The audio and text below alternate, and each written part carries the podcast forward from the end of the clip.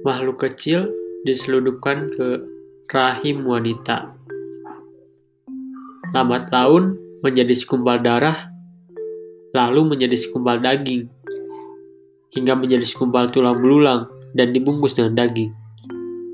Saya sangat menyesal tidak bisa merasakan ketika berada di perut seorang wanita.